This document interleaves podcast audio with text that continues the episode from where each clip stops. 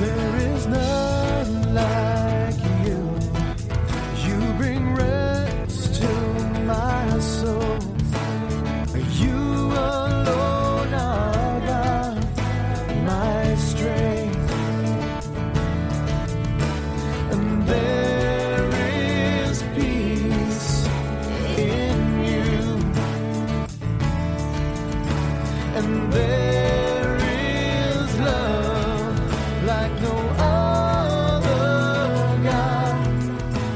Welcome to Valley Christian Church. We hope you enjoy this message and we would love for you to join us on Sunday mornings at 10:30. We're located at 432 East Pleasant in Tulare. After listening to this message, take a moment to browse our website for current and upcoming events. It is our prayer that ultimately you learn to love the Lord with all your heart, soul, mind, and strength.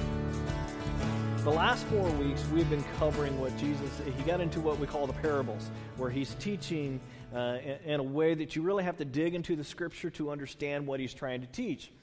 And as we've gotten into it, we covered one parable in four weeks. Well, you'll be happy to also to know this morning we're actually going to cover two parables this morning. So uh, we're not going to stay with the other parable, but let's jump right in because he's moved on from the parable of the soils, and we're going to pick it up in verse 24 of Matthew 13. It says that Jesus told them another parable. The kingdom of heaven is like a man who sowed good seed in his field. But while everyone was sleeping, his enemy came and sowed seeds among the wheat and went away. When the wheat sprouted and formed heads, the weeds also appear. The owner's servants came to him and said, Sir, didn't you sow, uh, sow good seed in your field? Where did these weeds come from? And uh, an enemy did this, he replied. The servants asked him, Do you want us to go and pull them up? No, he answered, because while you're pulling up the weeds, you may root up the wheat with them. Let's, uh, let both grow together until the harvest. At that time, I will tell the harvesters first collect the weeds and tie them in bundles to be burned, then gather the wheat and bring them into my barn. And then skip down to verse 36. It goes on, it says, Then he left the crowd and went into a house. His disciples came to him and, ex- and said, Explain to us the parable of the weeds in the field. He answered, The one who sowed the seed is the go- uh, sowed the good seed is the Son of Man. The field is the world, and the good seed stands for the sons of the kingdom. The weeds are the sons of the evil one, and the evil one who sows, sows them is the devil. The harvest is the end of the age, and the harvester are the angels. As the weeds are pulled up and burned in the fire, so it will be at the end of the age. The Son of Man will send out his angels, and they will weed out, uh, weed out of his kingdom everything that causes sin and all who do evil.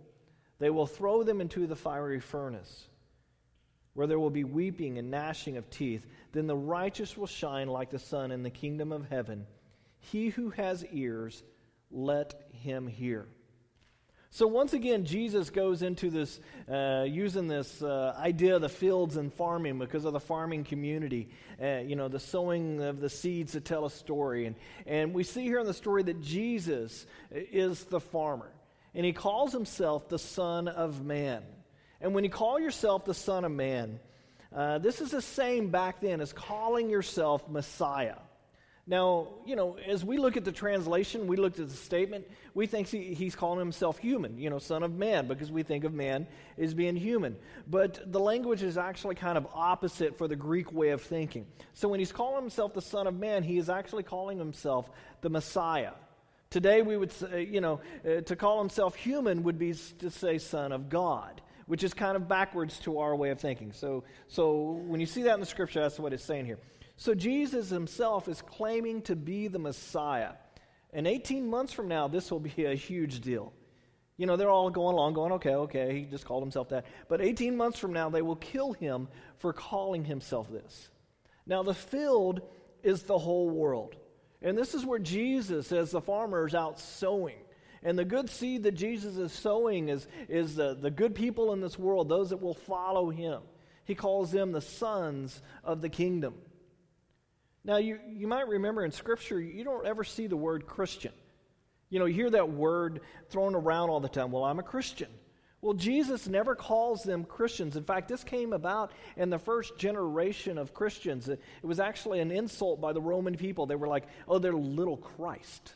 That's what Christian means, little Christ. And it was a derogatory term. And they were like, little, little Christ? Fine. Yeah, call us that. Call us that. We're, we're, little Christ. And they took that on as a badge of honor. Uh, it was the church in Antioch that basically said, yeah, that, that's us, little Christ. So when Jesus, you know, he talks about, uh, about Christian, he talks about the kingdom of God and the sons of the kingdom of God. Now, the other seed is also sown in the field, and they're the weeds. Other translations calls them tares. And, and, you hear the term the wheat and the tares all the time. You might recognize that term. Uh, I'll kind of use them interchangeably. And the enemy goes and plants them in the same exact field. The enemy is sowing, just like Christ is sowing. And it's important for, under, uh, for us to understand that Jesus is talking about the devil. Jesus is talking about the devil. Because we've turned this into a, you know, the, the, the uh, what does the devil look like? Pitchfork, little horns, red all the time. You know, we've kind of turned it into to a joke. You know, even to Saturday Night Live, I always joke around, you know, joke about that. You know, where, you know, uh, who who must it be? And I say, Dan. I like that. I grew up watching that. Maybe you don't. But the devil is not some cartoon character. Jesus believed in the devil himself. He is a real thing, has a real personality. He uses force, and he is a fallen angel. This fallen angel was created to worship God, and he chose to rebel against God. Jesus says the devil is at work in the same exact field, trying to thwart everything that Jesus is doing. Now, you might remember over the past few weeks, we've talked about the four different soils. And the devil came along and, and took the seed of the hard path soil and, and took it away. He didn't want it to get into the soil uh, at all. Well, in today's soil, the devil has sown his seed right along with the good seed during the night. Now, in this story, both seeds grow. The good seeds grow right next to the bad seeds. Does that, does that feel like the world? The good seed right next to the bad seed. The tares have actually been identified as a bearded, bearded darnel, a weed that grows in the wheat fields that looks exactly like wheat at the very beginning. Uh, it was a, it, it, you know, farmers have a problem with this in wheat fields, especially over in the Middle East. Uh, in fact, it, it, can be very poisonous and intoxicating, especially for the birds that come and, and pick, at the, uh, pick at the plants before it's fully developed. Uh, you know, they get a very interesting afternoon after they eat a lot of these. They get the hangover the next day. But, you know, but the, the sad thing is, if they eat too much of this, they will actually die from eating the bearded darnel. Now you would think, well, no big deal. This doesn't happen. You know, no one, co- no one would come through and actually go into somebody else's field and plant weeds in their field. You think that would actually happen? Well, the Romans had a couple of laws against exactly that because people would go out there against their enemy and do that. They would go out into their neighbor's field at night. Well, why the heck would you do that? Well, if there's some hatred there for one thing, but it's, you know, how our world operates, it operates on finances. If you can take down the one guy, then my if my weed is better, if I get more, if I can produce more, if it takes less effort, then mine is worth more than theirs. You see what I'm saying? So they would go through. So the Romans actually had a law about this. So he's telling them a story that would be totally familiar, uh, you know, with their line of thinking. When the field hands are asleep at night, the enemy is out there sowing the darnels. But they wouldn't see the problem until later on. So what do they do? They go and blame, uh, they go and blame the Lord. Now, why would you go and blame the Lord? Why would you do this? Well, we do the exact same thing, don't we? We blame God for the bad things. We love God when, when things are going great, right? When we're, you know, you know how life is. We go through ups and downs. We love God when, it, when it's up, but when it's going down, what do we normally do? we try to blame God. take credit for the good, and then blame him. You know, it's interesting.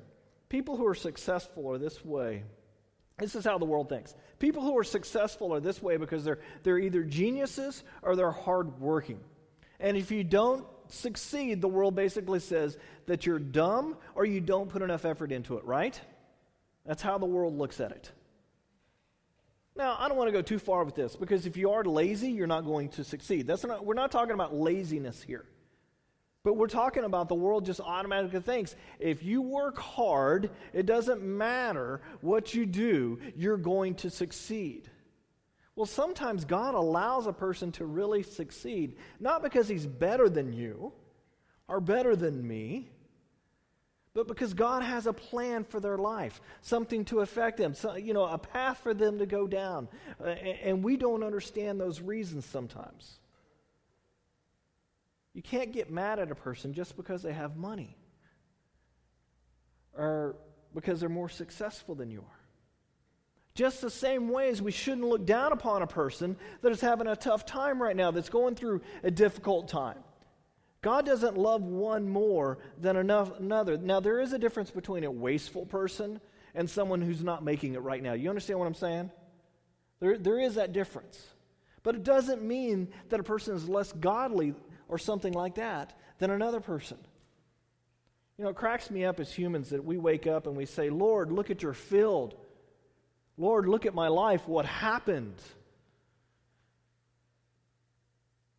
Jesus is great because he doesn't rub it in.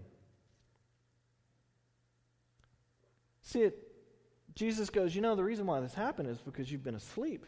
It happened while the church was sleeping. These things happened during that time. So we have to ask ourselves is the church sleeping while bad stuff is being sown in our fields? Hmm. Well, the workers saw the crop and volunteered to go through the field and start pulling the, pulling the weeds. You see some bad stuff out there? Let me get out there. I'll take care of it. But the Lord turns down their offer. He says, No, no, no, no. Don't go out there into that field right now because you're going to do more damage than good. See, the Lord knows his workers. He knows that they wouldn't be completely, you know, they wouldn't be able to completely identify the tares or the weeds from the good stuff. And they would pull out maybe some of the good things. And, and when we're, we're talking about the seed, who are we talking about? You and I. They would go out there and actually hurt people while they're going through there, going, This shouldn't be in here. And the Lord is saying, I don't want you to do that because you're going to pull up a lot of wheat. Because early on, the bearded darnel looks, uh, you know, very, very, uh, I mean, just right on what the wheat looks like. In fact, I got a picture here of a bearded darnel and a wheat. Now you can see that they look almost exactly the same, except the bearded darnel doesn't have the seeds that pop out like the wheat does when it finally fully develops. In fact, the bearded darnel will stay a lot greener for a long time before it actually turns brown. And that's one way to tell them apart. But especially in the early stages, you can't tell them apart.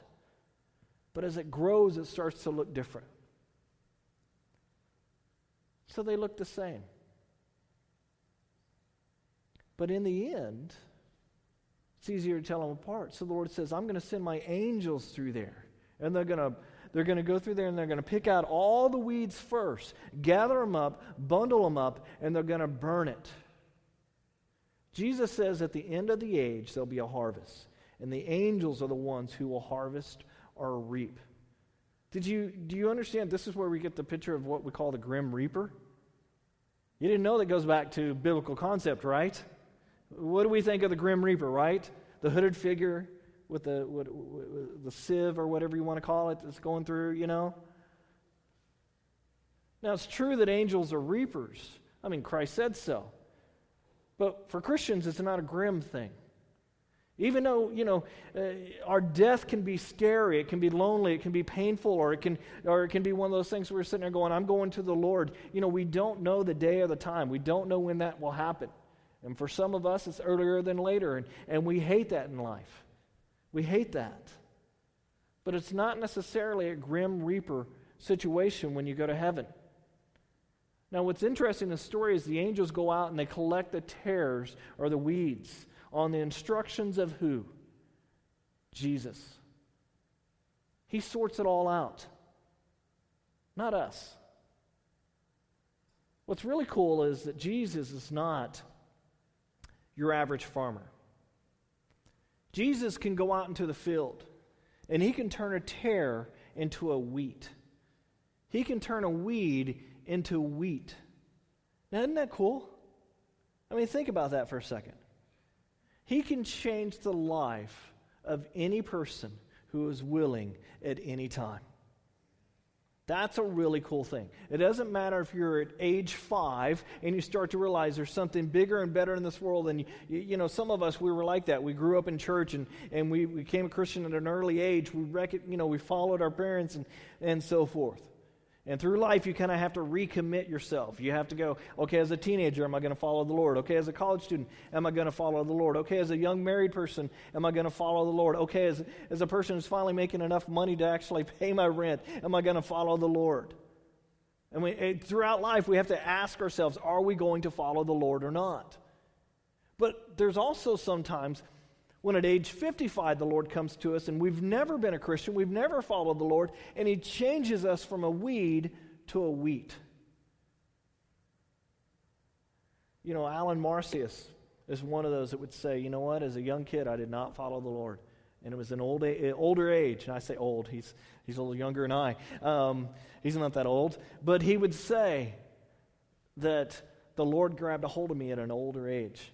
I mean, you ought to talk to Alan. His, his, uh, his life story is really amazing. How he was involved in gangs and, and different things, and how the Lord grabbed a hold of him. And he turned that weed into a wheat.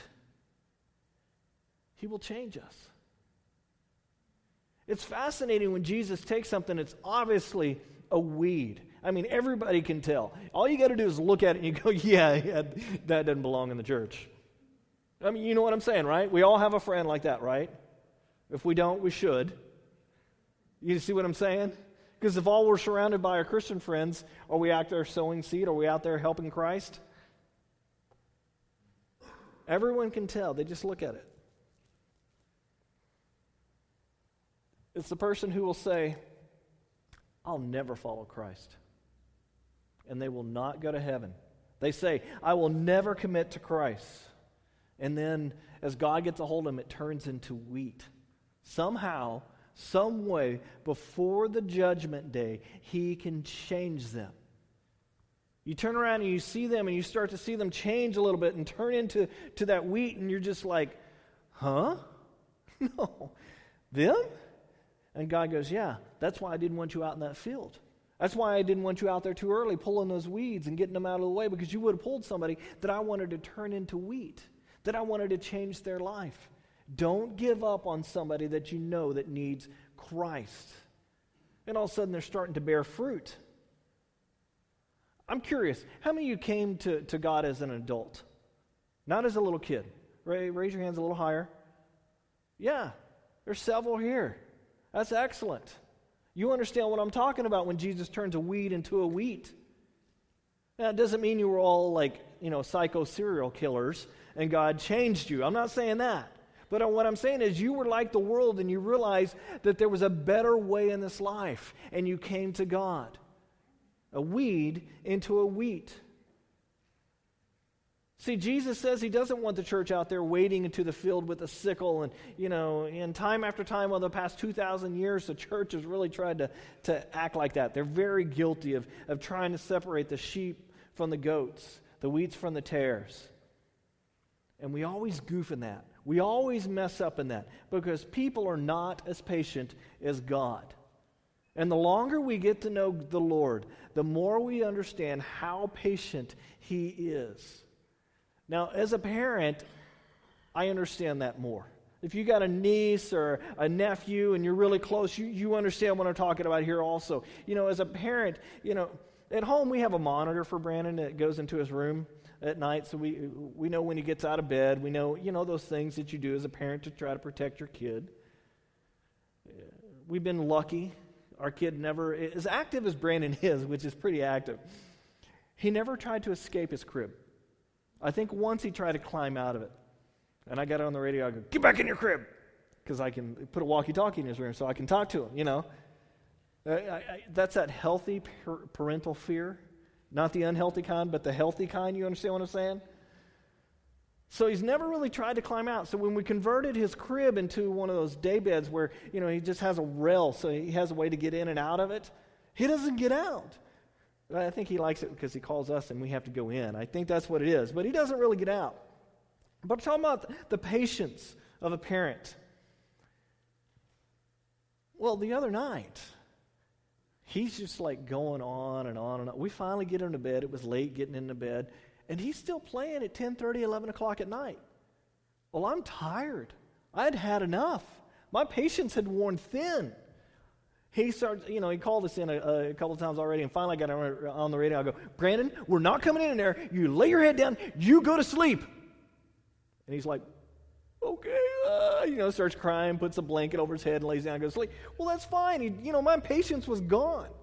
I'm thankful that the Lord doesn't have the same kind of patience as I do. You see what I'm saying? I mean, I had, for me, I thought I had pretty good patience. You know, when he called us in at 9 o'clock, and then 9.15, and 9.30, and 9.45, and you see what I'm saying? And you finally say, enough is enough. Luckily, the Lord has a lot more patience. I mean, take Peter, for example, from the Bible. I mean, we, we all love Peter because we can relate kind of Peter. He's the foot and mouth disciple, right? Every time he turns around, he's putting his big old foot in his mouth. Man, Peter, you're just like, can you get with it? But the older he got, he became this gentle, loving, just patient guy. In 2 Peter 3 9, he says, uh, he, he's writing and he says, The Lord is not slow in keeping his promise, as some understand slowness. He is patient with you, not wanting anyone to perish but everyone to come to repentance. You see, he wants the world. When I say the world, he's talking about the people. He wants the people to repent. See, Jesus knew that shortly after he was crucified, the persecution would come to the church. And about 60 AD, I mean, it really started into them. I mean, they destroyed the, uh, the temple between 60 and 70, I think it was 66 AD. In 70 AD, there was a lot of persecution. Uh, Masada happened during this time, and, you know, where a lot of the Jews and stuff were, were up there. And, and, and you know, 90 AD was when, uh, uh, oh man, his name went right out of my mind, where they, they grabbed it. You know, it's in Revelations where he talks about the different churches, and, and they literally grabbed one of the priests and, and bring him in, search him out. And as they were dragging him in, they went to, well, they went to go find him at his house. And um, I'm going to have to look up my notes. Mine, mine went blank. But he's in the house, and they came to, to find him. And the Roman soldiers say, Well, we need to take you back. He goes, Well, sit down and have a meal with me. And the soldiers were like, Okay, well, on our salary, yeah, we're going to eat before we take you in. So they sat down and he began to talk and pray and all this kind of stuff with them. And they became Christians before they delivered him to be crucified in the stadium. That was in 90 AD. Persecution would come. Terrible things would be, be done. They would be brought before statues of Caesar and say, Bow down and call him Lord, or we'll cut off your head. Many Christians were, you know, were killed and crucified. So many you know, families were separated and enslaved into the Roman Empire only because they were Christians. So Peter comes along, and he's still alive, and he writes to them be patient. I know you want God to come and save you right now. I know you want Him to come back, but be patient because Jesus loves people and He wants them in His kingdom. That's why He's slow. You know, the early church, uh, we, we hear the term all the time, Maranatha. And, and what that means is, Lord, come quickly. And you'll even, if you go to, the, to, to Rome and visit Rome, you go down, you got to go down to the catacombs. I mean, it's something just amazing. You'll see first century graffiti on the walls. And some of them say stuff like, Peter, Paul, pray for us. We're, we're being persecuted. And the people were saying, We need help. And words like Maranatha, Lord, come back quickly, are written into the stone. They thought they were in the time of the tribulation. And Peter writes to them and says, Guys, the Lord loves those souls. Don't ask the Lord to come back too quickly because too many will be lost. He is not slow as you think he is slow, he is patient because he doesn't want anybody to perish. Wow. Then in verse 40, he says, Jesus goes on and says, As the weeds are being pulled up and burned in the fire, so will it be at the end of this age. The Son of Man will send out his angels, and they will weed out of his kingdom everything that causes sin and all who do evil. They will throw them into the fiery furnace, where there will be weeping and gnashing of teeth. Jesus is very clear on this also. He knew that the devil was very real, and he also knew that hell was a real place where real people were going to spend eternity. And see, this is really the crux of the issue for us. Because there's so many people out there say, well, that is so, you can't say that I'm going to hell. Well, the scriptures teach that. And I'm sorry to say that's, that's reality. And that's what we believe. Yeah, I was reading an article the other day. There's a, a denominational split for, for I think, uh, the um, uh, Episcopalian church or one of the churches, Presbyterian church. And, and, they did a survey out to the pastors of the, of the church, you know, the, the denomination. And 44% of them said, uh, the question was something like, do you believe that Jesus Christ is the only way to heaven? And 44% of the pastors of the church said no. Jesus is not the only way to heaven. They're not reading the same Bible as I'm reading. They're not teaching the same scripture as I'm teaching. 42% of them said, yes, he is uh, the only way to heaven. So there's a split happening, and there's actually another denomination being developed right now for those churches sitting there going, well, they're going off on the deep end. They're not, going, they're not teaching what the scriptures have to teach that Jesus Christ is the Savior of the world. It's interesting that Jesus actually talked more about hell than he did about heaven because he didn't want people to go there. This is why he's so patient with the world. And we look at the world and evil things happen amongst us, and we just go, How? And the Lord's sitting there going, Be patient, be patient. I love these people. He doesn't want them to go to hell. Now, what's really cool is, I love that the heart of God is like this. Because that means He has enough patience for me. You see what I'm saying? Wow. And I believe that if we become the heart of God, that we should have the same feeling of love toward others also. Hmm. Man. We should have the same feeling of love for those we know and those that we love that have not accepted Christ as the Lord and Savior. And that we should have the same feeling of love toward those we know and don't love. But, Pastor, I'm a Christian. I love everybody. really? Yeah. Well, good for you, liar.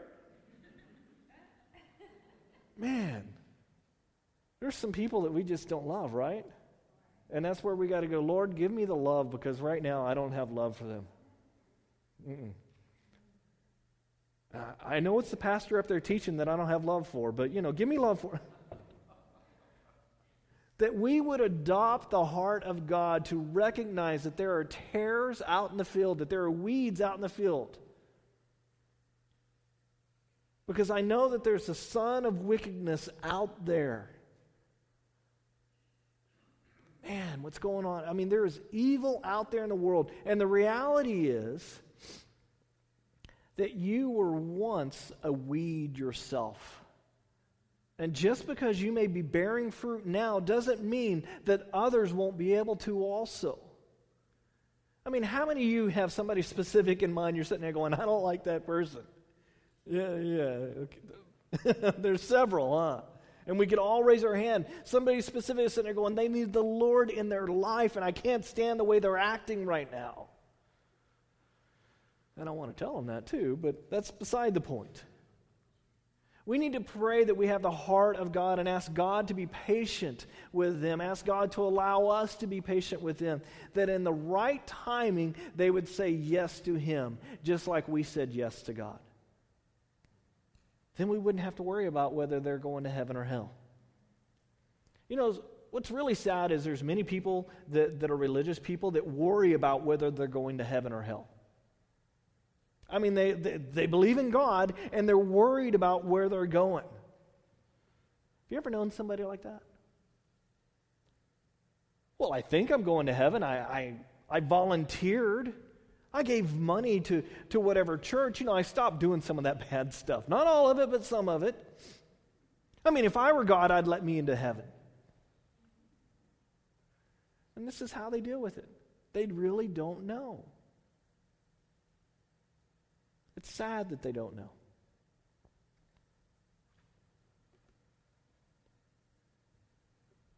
If I were to die tonight, would I go to heaven? If Jesus were to return tonight, would I go? You know what? You can be sure because the Bible is very clear on this. If we confess Him before men, if we confess Him before other people in this world, He will confess us before God. We can know that if we believe in our heart that we've accepted the Lord Jesus Christ, that we will be saved. That's what the Bible says. That's what the scriptures say. If we trust in Him, we are born again. A tare can become wheat. We can be sure of that when we go to sleep at night. When we lay our head on the pillow, we don't have to think, Am I going to heaven or not? You can be sure. Some will say, Well, I've been going to church for years. Doesn't that count for something? And my answer is nope. Absolutely not. Uh uh-uh. uh That does not count on whether you're going to heaven or not. Not any more than walking into a McDonald's makes you a French fry. What makes you being a, what makes you a Christian, being born again, is accepting Christ's sacrifice as payment for your sin. How do you know if a person is a Christian?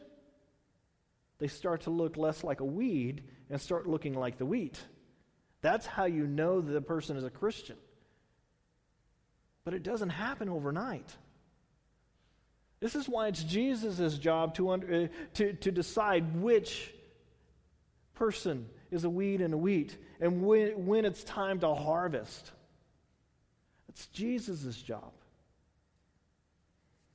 Well, let's do one more short parable here and we'll get going here. He told them another parable. The kingdom of God is like a mustard seed which a man took and planted in a field.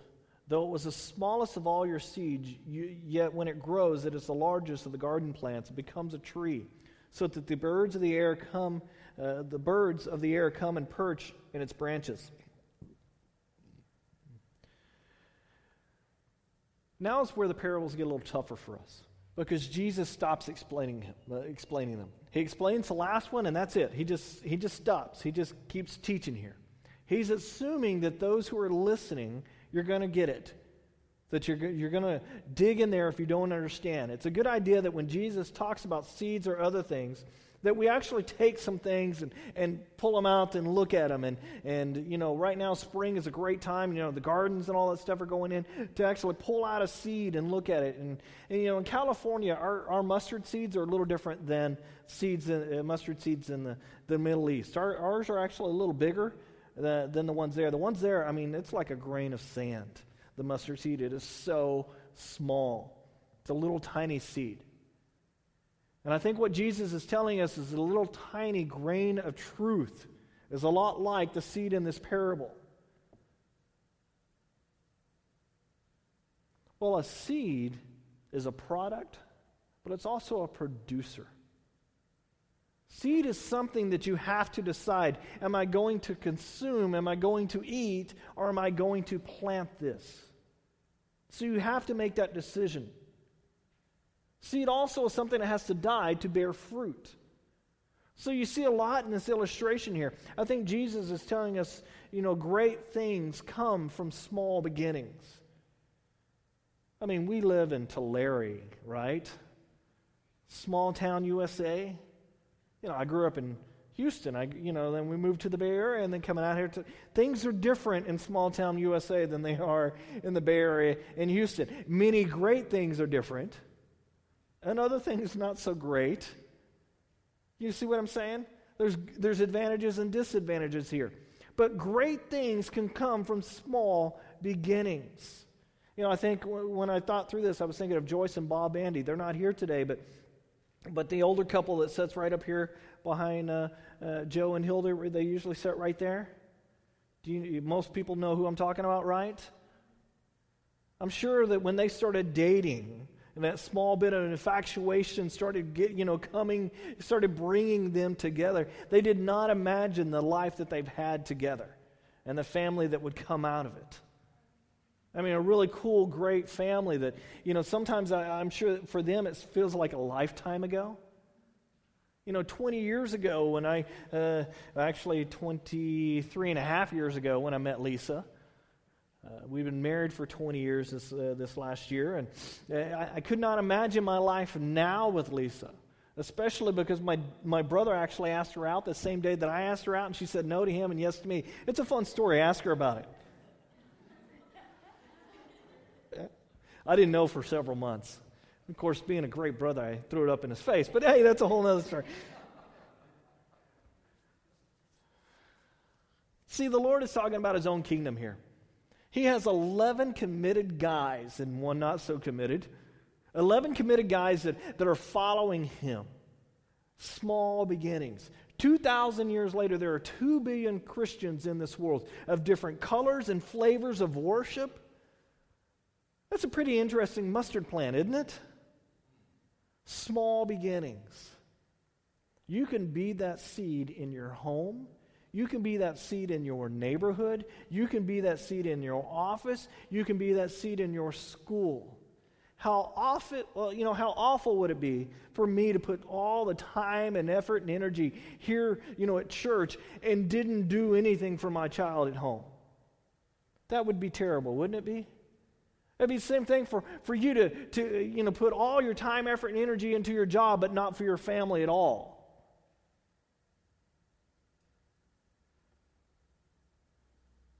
So, my question is at your job, do you reflect the Lord? At your school, at the baseball game you go to, whatever you do, do you reflect the Lord in your life? That's a hard question. I think sometimes the answer is yes, and sometimes the answer is not so much, because we don't want to ever say no, right? Maybe not so much. Small seeds. I want to encourage you to begin investing in the small things of God. Because allow the Lord to grow that small seed within you of knowing where you're going of sitting there going, I've accepted Christ and I'm going to heaven, so therefore I have nothing to lose by living His way in this world. Nothing to lose. Hmm. Well, let's stand as the worship team comes up. Let me bless you guys before we go. Lord, as we as we close up the service and we start thinking about the things we're going to do the rest of this day, let's not forget who you are and what you can be in our life. Lord, if we've been living as a weed when we're supposed to be wheat, we pray that you turn us, you change us. Lord, I also pray that, if, that whatever small seed that you have us, wherever you have us planted, that we would grow into a mighty plant, a mighty mustard plant. That you would change us into something that other people could use because it affects your kingdom. Now the Lord bless you and keep you. The Lord's face shine down upon you. And may he give you rest. May he give you strength. May he restore the joy of your salvation. In the name of the Father, Son, and Holy Spirit. Amen.